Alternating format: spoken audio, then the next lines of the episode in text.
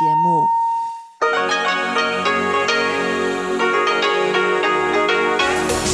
эфире Международное радио Тайваня.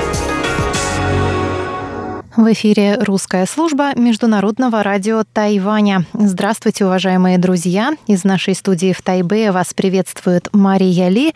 И мы начинаем нашу ежедневную программу передач из Китайской Республики.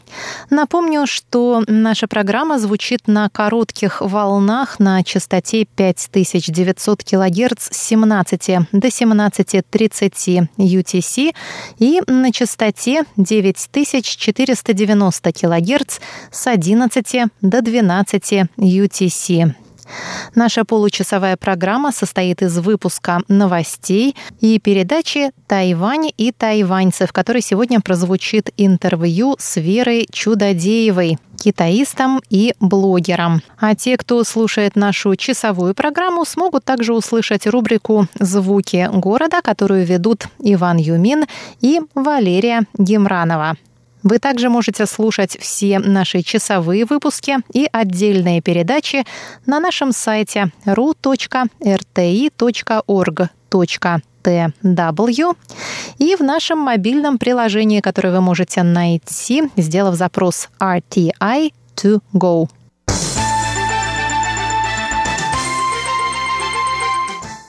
Мы начинаем выпуск новостей четверга, 22 октября. Правительство США объявило в среду о продаже Тайваню вооружений на общую сумму 1 миллиард 810 миллионов американских долларов. Получив одобрение Госдепартамента, Министерство обороны США официально уведомило Конгресс о готовящейся сделке. Первый пакет вооружений стоимостью 1 8 миллиард американских долларов включает 135 крылатых ракет дальнего действия AGM-84H Slam-ER, 12 тренировочных ракет CAT-M84H. В пакет также входит 151 контейнер с запасными частями и поддерживающим оборудованием, а также услуги по логистике и технической поддержке.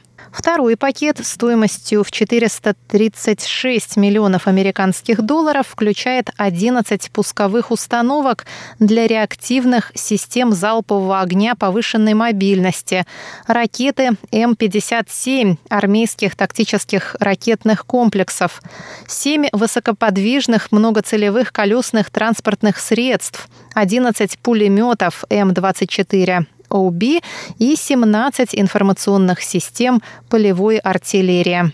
Третий пакет, стоимость которого оценивается в 367 миллионов 200 тысяч американских долларов, включает 6 подвесных разведывательных контейнеров МС-110, 3 транспортабельные наземные станции, 1 фиксированную наземную станцию, запчасти и услуги по логистике, обслуживанию, ремонту и тому подобное.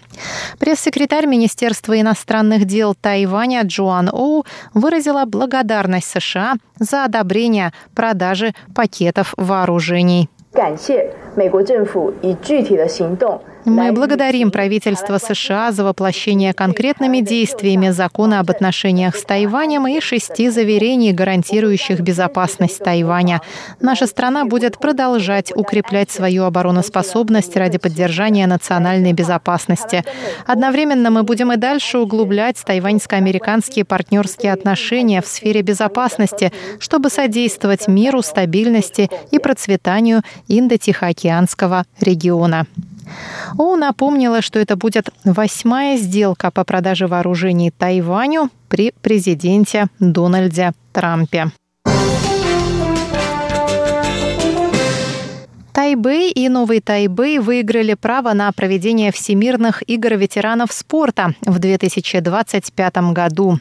Эти соревнования проводятся с 1985 года каждые 4 года. В них могут участвовать профессиональные спортсмены старше 30 лет.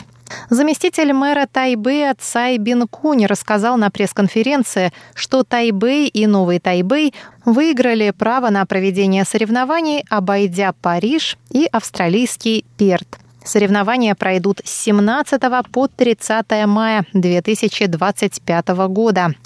Ожидается, что на игры приедет более 48 тысяч спортсменов и членов их семей из 110 стран. Соревнования будут проходить в 32 видах спорта. Примерный бюджет на проведение игр на Тайване оценивается в 55 300 000 долларов США. Центральное правительство предоставит 40% от требуемых средств. Оставшиеся расходы поделят Тайбэй и Новый Тайбэй.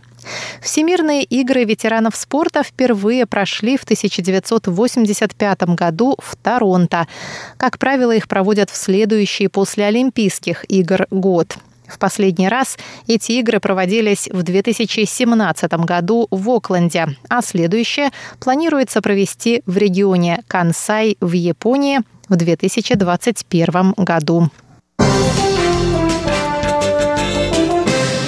Центральный противоэпидемический командный пункт Тайваня сообщил в четверг о 4 новых случаях коронавирусной инфекции COVID-19 на Тайване. Все новые случаи завозные, то есть пациенты заболели за пределами острова. Больные коронавирусом пассажиры прибыли из Турции, с Филиппин и из Индонезии. Таким образом, общее число больных коронавирусной инфекцией на Тайване достигло 548 человек с начала пандемии. 1 заболевший тайванец, 2 индонезийцы и 1 филиппинка. Все, кто контактировал с заболевшими, включая пассажиров и членов экипажей, изолированы. 456 случаев заболевания коронавирусом на Тайване завозные. 55 человек заразились на острове. Еще 36 на военном корабле из флотилии «Дружбы», прибывшем из Палау. Источник заражения одного пациента не установлен. 7 человек скончались от коронавируса. 497 поправились, 44 в настоящее время проходят лечение.